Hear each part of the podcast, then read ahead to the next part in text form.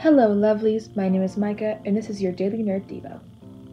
I'm a music nerd as well as everything else that makes me nerdy, so I want to talk about Wicked the Broadway musical real quick before I get into the meat of this. If you've never heard of it or seen it, Wicked is the story of the Wizard of Oz, but from the Wicked Witch's perspective. Her name was Elphaba, and she was born green because her mother drank a green elixir. When her mother was pregnant a second time, her father gave her many milk flowers to consume so the baby wouldn't turn green but it ended up crippling her. As you can probably figure out, Elphaba was the least favorite by not just her family, but everybody. She goes off to a college in Oz and meets Glinda the Good Witch, who is just a teenager with a lot of pep at the time. Like, a lot of pep. But anyway, they became frenemies and towards the end, best friends. Obviously, some things happen that caused Elphaba to flee everything and everyone, but Glinda saved her so she wouldn't be caught. Love. Sometimes we feel it, sometimes we don't.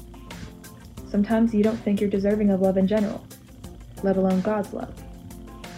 But even if you don't have family or friends who you think love you or don't have those things to begin with, always remember that God will never, ever not love you. Romans 8, verses 38 through 39 say, for I am convinced that neither death nor life, neither angels nor demons, neither the present nor the future, nor any powers, neither height nor depth, nor anything else in all creation will be able to separate us from the love of God that is in Christ Jesus our Lord.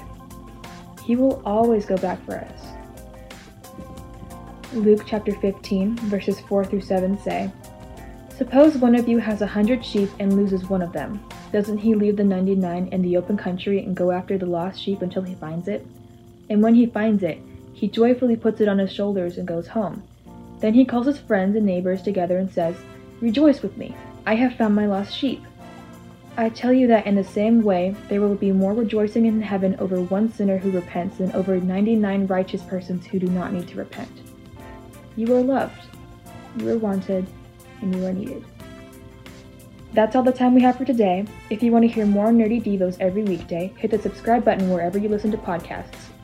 You can also come hang out with us on our Facebook group, the Nerd of God Squad. I'm Micah for the Daily Nerd Devo. Until next time, be kind to others and always lend a helping hand.